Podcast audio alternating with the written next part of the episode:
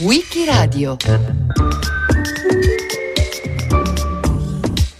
Il crack Parmalat raccontato da Roberta Carlini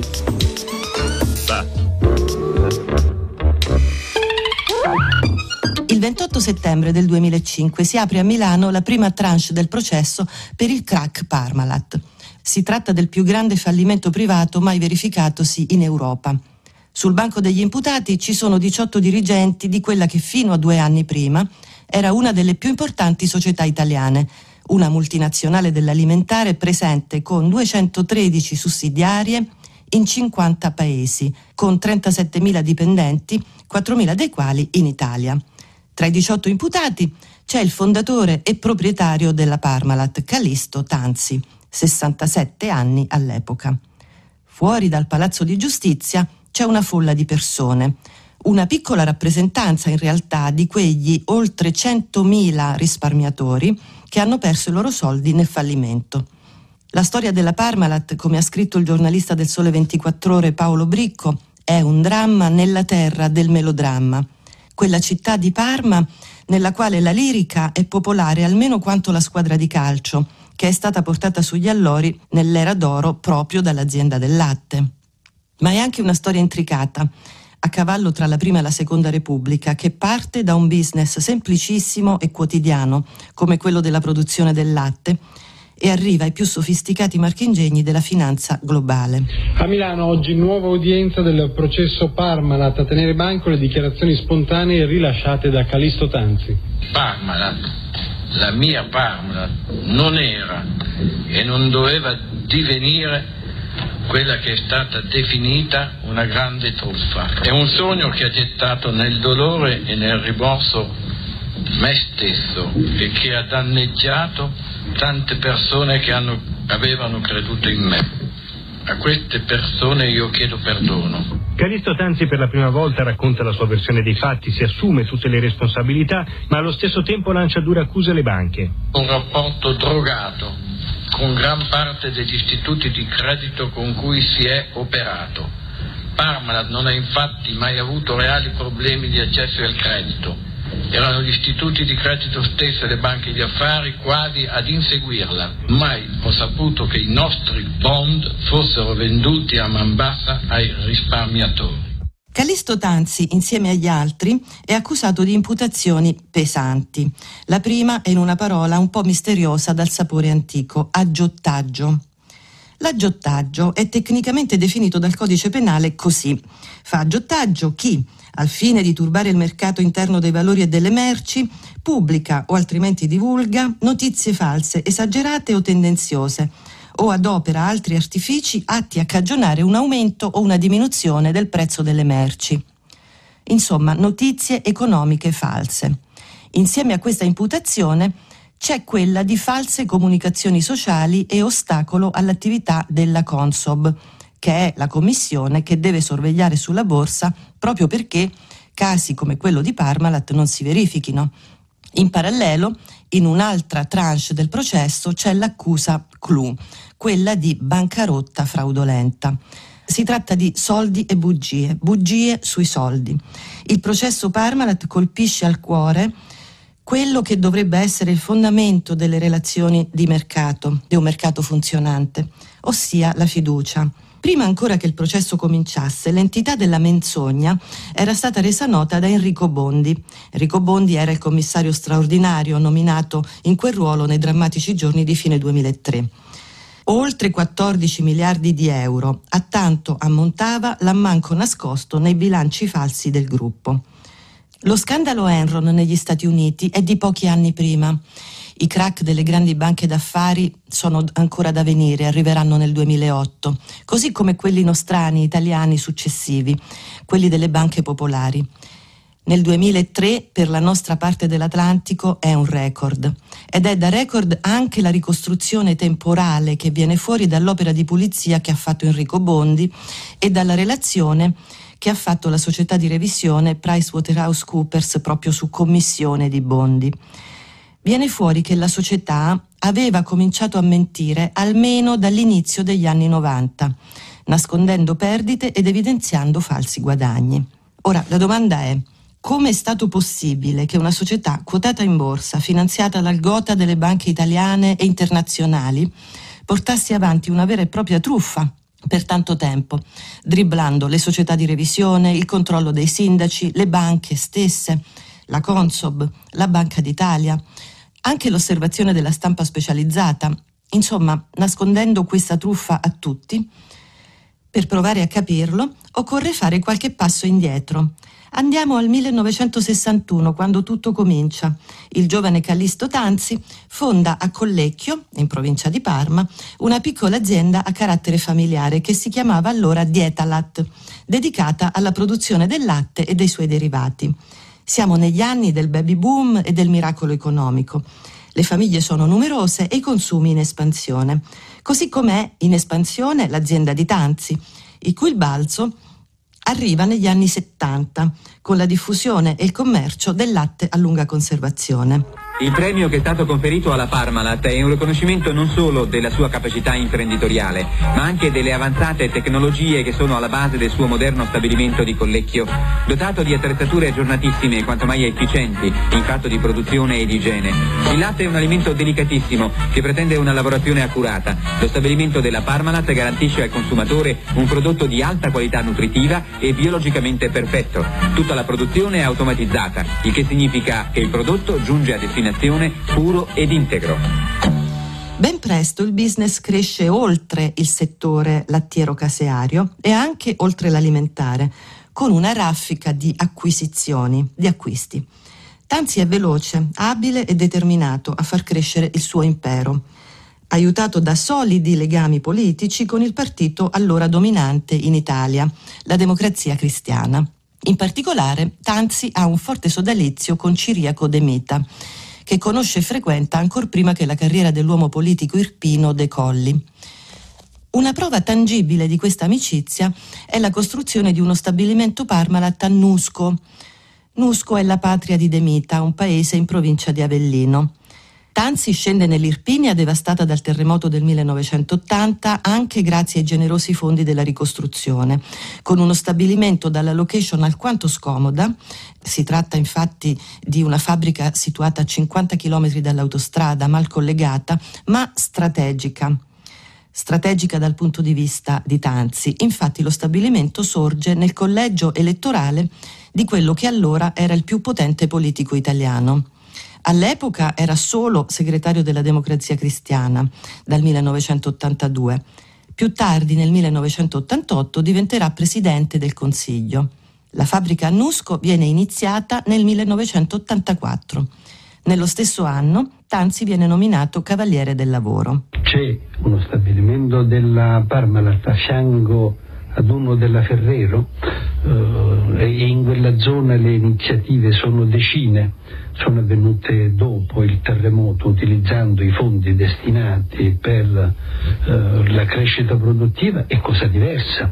Eh, non solo ma lo stabilimento funziona, occupa più di 60 persone. La legge prevedeva agevolazioni per chiunque investiva. Io conoscevo una persona stimata, stimabile, eh, non credo che fosse un fatto mio soggettivo, era opinione comune. Uh, credo che sia difficile trovare qualcuno che oggi possa dire io avevo immaginato.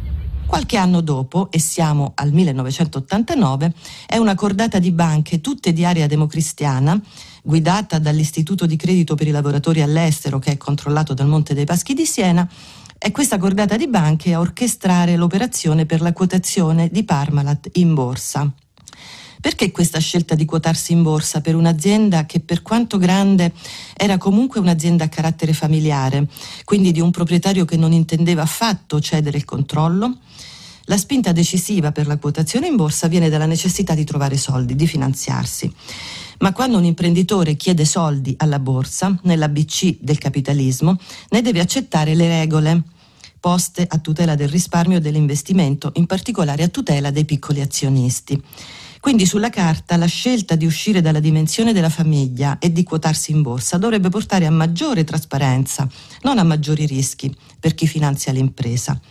Con il senno di poi non è stato così. Guardiamo l'elenco delle banche. L'operazione guidata dal Montepaschi è condotta con il Credito Commerciale di Cremona, il Banco di Napoli, il San Paolo di Torino, la Cassa di Risparmio di Roma, la Cassa di Risparmio di Parma, la Bank of New York. Salvo quest'ultima, tutte le altre banche sono legate a stretto filo alla politica italiana, in particolare a un partito, alla democrazia cristiana. Quello che succede è che l'operazione dello sbarco in borsa è stato un gioco di scatole cinesi che ha permesso alla famiglia Tanzi di raccogliere il denaro e mantenere il controllo, senza mettere una lira e senza sottomettersi alle regole di trasparenza. Insomma, un classico esempio di quotazione in borsa organizzata per risolvere i problemi finanziari dell'azionista di controllo. Questi problemi però non si risolvono, anzi negli anni seguenti la società continua a fare debiti. Nell'intera sua vita, durata quasi 40 anni, i debiti di Parmalat sono cresciuti del 42% ogni anno. Intendiamoci che le imprese facciano debiti in sé non è un problema. Anzi, è fisiologico indebitarsi per investire e fare guadagni in futuro.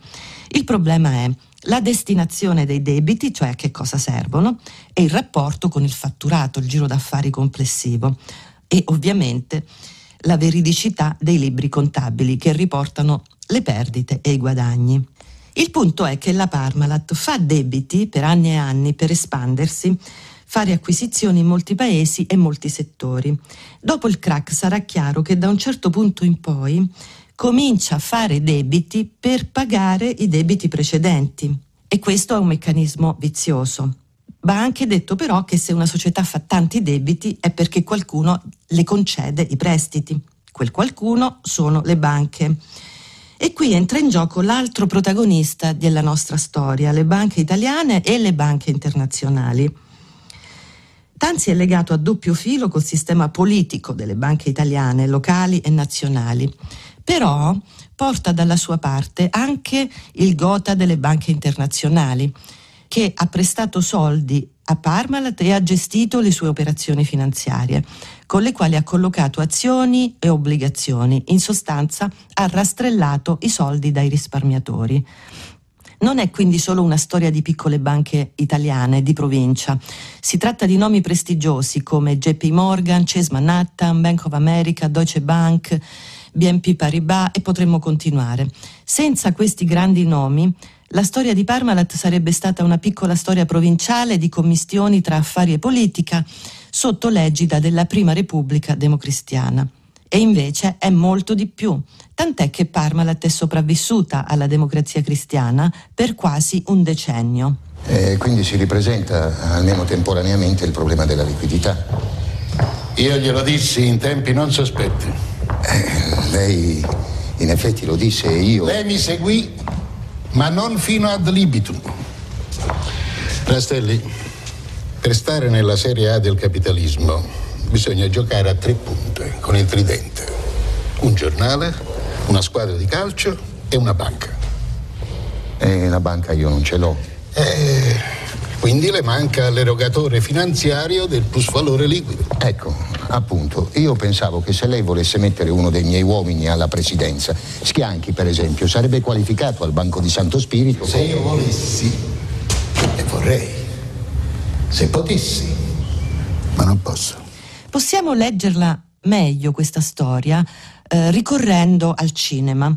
C'è un film italiano che racconta la storia di Parmalat ed è stato girato nel 2011 dal regista Andrea Molaioli. Si intitola Il gioiellino. In una delle scene principali del film, assediato dai debiti e dai conti che non tornano, con le casse completamente vuote, il ragionier Botta, che è un personaggio di fantasia ma è assai simile al ragionier Tonna, che è il contabile vero di Parmalat, beh, il ragionier Botta dice: Se i soldi non ci sono, inventiamoceli. In quel film Parmalat si chiama Leda e Calisto Tanzi si chiama Manzio Rastelli, ma per il resto la storia è quella. Forse quella frase se i soldi non ci sono inventiamoceli, il brusco ragionier Tonna non l'ha davvero pronunciata, non lo sappiamo, ma certo è quello che hanno fatto, se li sono inventati.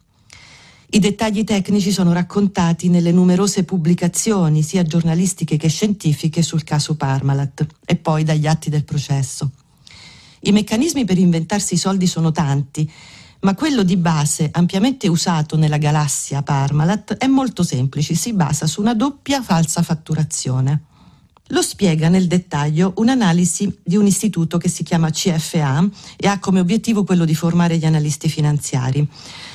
In una sezione che si intitola Scandali, canaglie e crisi finanziarie, Ron Rimkus del CFA Institute spiega questo meccanismo della doppia falsa fatturazione. In sostanza, vendo latte a una catena di supermercati e lo iscrivo come credito due volte, sia dalla parte del supermercato che per esempio del trasportatore. Come se non bastasse, uso questi crediti come garanzia per chiedere prestiti cioè do in garanzia un credito che di fatto non esiste. Era un meccanismo molto utilizzato nella Parmalat, tant'è che uno dei manager del gruppo, Claudio Pessina, ha dichiarato che almeno 300 persone in azienda erano a conoscenza di questo trucchetto. L'articolo del CFA Institute va avanti dicendo che è così che cominciano le grandi frodi, per coprire una perdita. Per coprire una perdita si dice una bugia, per coprire quella bugia se ne dice una più grande e così via, precipitando nel baratro. Conclusione dell'articolo. Lo stesso tentativo di salvare una compagnia con mezzi illeciti trasforma un business legale in un business illegale. Tutto questo è in qualche modo agevolato da quello che sta succedendo negli anni Ottanta, dall'evoluzione di una finanza sregolata che aiuta le società come Parmalat fornendo strumenti per aggirare, scavalcare, violare le regole. Per esempio far apparire come partecipazioni, cioè come quote, come azioni di qualcuno, quelli che in realtà sono debiti, oppure nascondere le perdite in società che hanno base in paradisi, paradisi legali, paradisi fiscali, poi farle riemergere dall'oceano queste perdite come guadagni. Una di queste società, con molta scarsa inventiva, si chiamava Buco Nero Spa, che poi è diventato il titolo di un libro molto accurato sul caso Parmalat scritto dal giornalista Vittorio Malagutti. In tutto ciò il proprietario, la famiglia e molti manager hanno anche un'altra accortezza, che è quella di creare e nascondere nelle pieghe dei bilanci dei tesoretti personali, dei soldi per garantirsi una sicurezza nel caso qualcosa vada storto. Nel frattempo Parmalat si espande con acquisizioni che le danno grande visibilità e un'immagine di successo. Il Parma Calcio, come abbiamo detto, ma anche squadre di football in altri paesi la sponsorizzazione della Formula 1, pubblicità ai giornali, tanta pubblicità ai giornali e agganci con i partiti, con i partiti vecchi e con i nuovi partiti della cosiddetta Seconda Repubblica. Ma è possibile che nessuno veda niente? Seguendo la vicenda, e mi riferivo anche a una dichiarazione che ha fatto il signor Stonna, diceva, poneva Callisto Tanzi, però anche i suoi sottoposti, ce ne sono stati molti coinvolti in questa vicenda, pensiamo a Bocchi, a, a tutti i contabili che sono stati coinvolti, dicevano che a lei non si poteva dire di no. Non so cosa significa che a me non si potesse dire di no, in ogni, in ogni azienda ci sono delle gerarchie, eh, è ovvio che se eh, Callisto Tanzi mi dice di fare una cosa, io la riporto poi al, all'impiegato operativo che è quello quello che, che alla fine eh, fa le cose, non, non, esiste che in un'azienda delle dimensioni di Parma sia il direttore finanziario a, a fare le registrazioni contabili. Ecco, dove pensavate di arrivare? Ripeto che io quando ho iniziato a fare determinate cose l'ho fatto in buona fede per, per salvare l'azienda e tutto era, eh, se vogliamo, di natura provvisoria perché eh, Ma come avrebbe potuto Callisto Tanzi, Callisto Tanzi diceva che poi alla fine fine avrebbe risolto lui i problemi. Se vogliamo andare a analizzare quello che ha fatto in passato, eh, quantomeno eh, nei primi anni non, non, potevamo avere dubbi su questo perché lui già nel 1990 quando l'azienda aveva avuto un, un altro momento di, di, di, di, crisi finanziaria per gli investimenti che aveva fatto nel, nelle reti televisive, a quel punto lui ha rinunciato al, 50, al 49% della società per fare un aumento entrare nuovi capitali nel, nella Lei pensava che si arrivasse a questo invece non è stato fatto? Sì, eh, eh, si doveva arrivare a questo.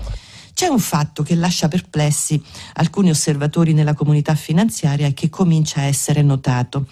Perché mai la società che dichiara di avere una liquidità enorme nelle sue casse continua a emettere obbligazioni, cioè continua a chiedere denaro in prestito, anche se le condizioni di mercato stanno diventando sfavorevoli? Nonostante questi dubbi, passano ancora alcuni mesi prima che la bolla scoppi. Nel febbraio del 2003 le quotazioni crollano per l'annuncio di un bond, cioè di un prestito obbligazionario, che nessuno sottoscrive. Ad aprile le principali banche firmano il salvataggio di una società del gruppo, Parmatur, che è in dissesto finanziario.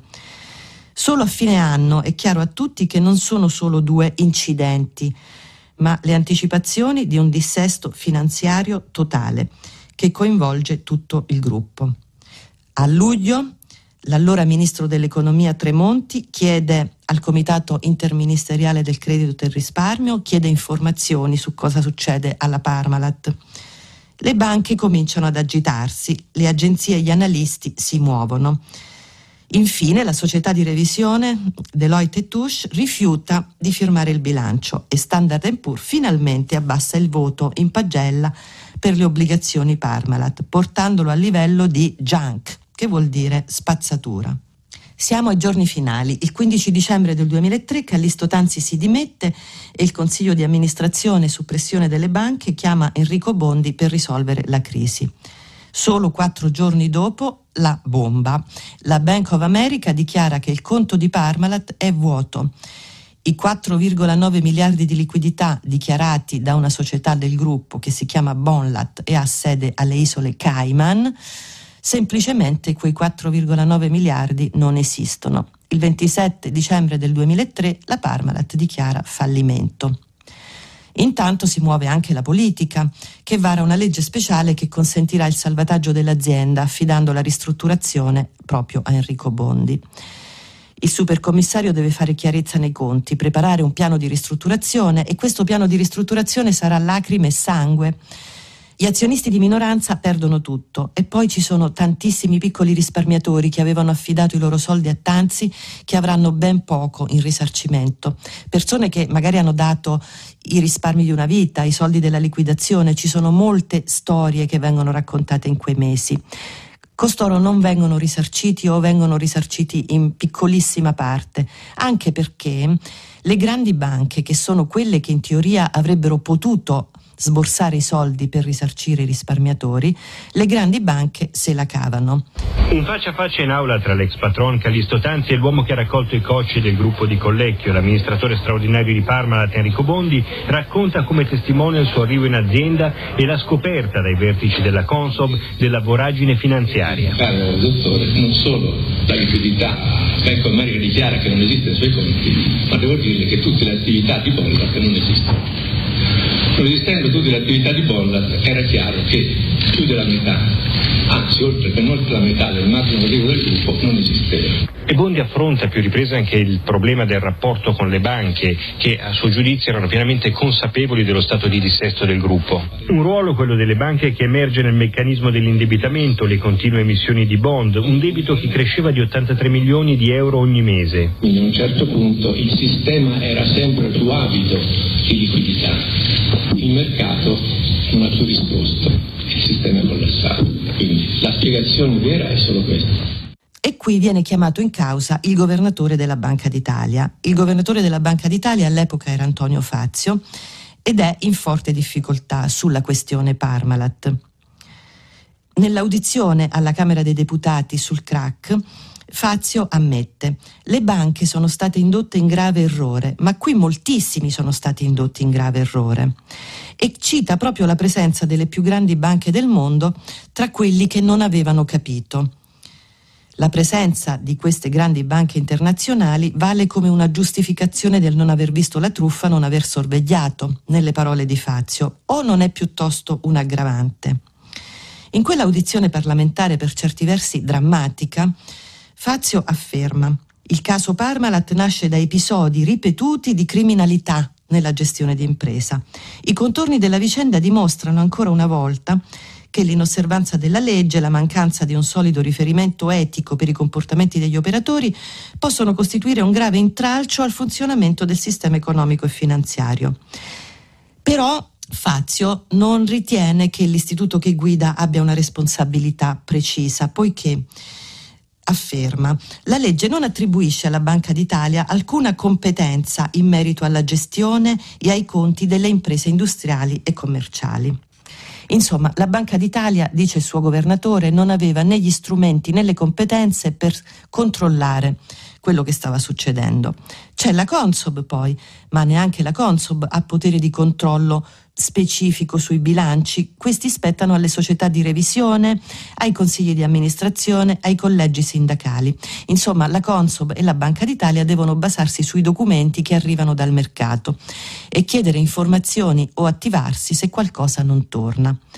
Molti pensano che le autorità di vigilanza abbiano fallito, ma alla base di tutto c'è il gigantesco conflitto di interessi che è dentro la finanza, un conflitto di interessi endemico, il doppio filo che lega banche e imprese, controllori e controllati. In sostanza, le banche che devono valutare il rischio del credito di un'impresa sono le stesse che guadagnano dalle commissioni quando vendono i titoli di questa impresa presso i risparmiatori. Gli analisti dei bilanci fanno anche assistenza finanziaria all'impresa e spesso ci guadagnano molto. Ci sono dei muri tra un'attività e l'altra, ci dovrebbero essere dei muri, ma sono facilmente abbattuti e aggirati, soprattutto grazie a operazioni fatte all'estero in paesi dalle regole meno rigide. Secondo i dati forniti dallo stesso governatore della Banca d'Italia, dal 97 fino al momento della bancarotta Parmalat ha omesso obbligazioni per 7 miliardi Nell'80% dei casi il collocamento è stato curato dalle banche estere e un quarto di questi titoli è stato piazzato presso le famiglie italiane. Quindi le banche avevano tutto da guadagnare dall'affare Parmalat. È per questo che il commissario Enrico Bondi aveva chiamato le stesse grandi banche a rispondere del loro operato, citandole in giudizio e chiedendo i danni nella sua azione revocatoria contro 45 banche, cioè un'azione in cui chiedeva alle banche i risarcimenti, Bondi sosteneva che questi avevano aiutato la società Parmalat a nascondere le perdite. Scrivono i giornalisti Giuseppe Oddo e Giovanni Pons nel loro libro L'intrigo, dedicato proprio alle banche e ai risparmiatori nell'era Fazio. Il commissario straordinario della Parmalat, Enrico Bondi, ha sostenuto che tra oneri finanziari e commissioni, gli istituti di credito che hanno lavorato col gruppo hanno percepito 2,8 miliardi di euro tra il 90 e il 2003. Sono accuse che mettono in luce il do ut des intervenuto tra le banche e la Parmalat e che danno corpo al teorema secondo cui gli istituti di credito non potevano non sapere. La stessa tesi che i magistrati di Mani Pulite avevano fatto valere per i segretari politici dei partiti. Ma alle banche andrà meglio che ai segretari politici dei partiti della Prima Repubblica. Alcune di loro si sono affrettate a firmare accordi, nessuna è stata condannata, nessuna ha ammesso le proprie responsabilità. Poi, per paradosso, le, le, stesse banche sono diventate proprietarie della nuova Parmalat per la conversione del debito in azioni previsto dal piano di ristrutturazione. Come è andata a finire? Nel 2005, poco dopo l'inizio del processo, la società torna in borsa. Dopo un lungo dimagrimento, con vendite di interi pezzi e divisioni, quel che resta viene venduto alla francese Lactalis nel 2011. Per quanto riguarda il processo, nel 2014 la Cassazione conferma la condanna a 17 anni e 5 mesi per Tanzi e a 9 anni e 11 mesi per il ragionier Tonna. Assolte le banche. Il 28 settembre 2005 si apre al Tribunale di Milano il processo sul caso del crack Parmalat. Roberta Carlini l'ha raccontato a Wikiradio. Bah a cura di Loredana Rotundo, con Marcello Anselmo, Antonella Borghi, Natascia Cerqueti e Roberta Vespa. Per riascoltare e scaricare il programma vai sul sito di Radio 3 o scarica l'app RaiPlay Radio.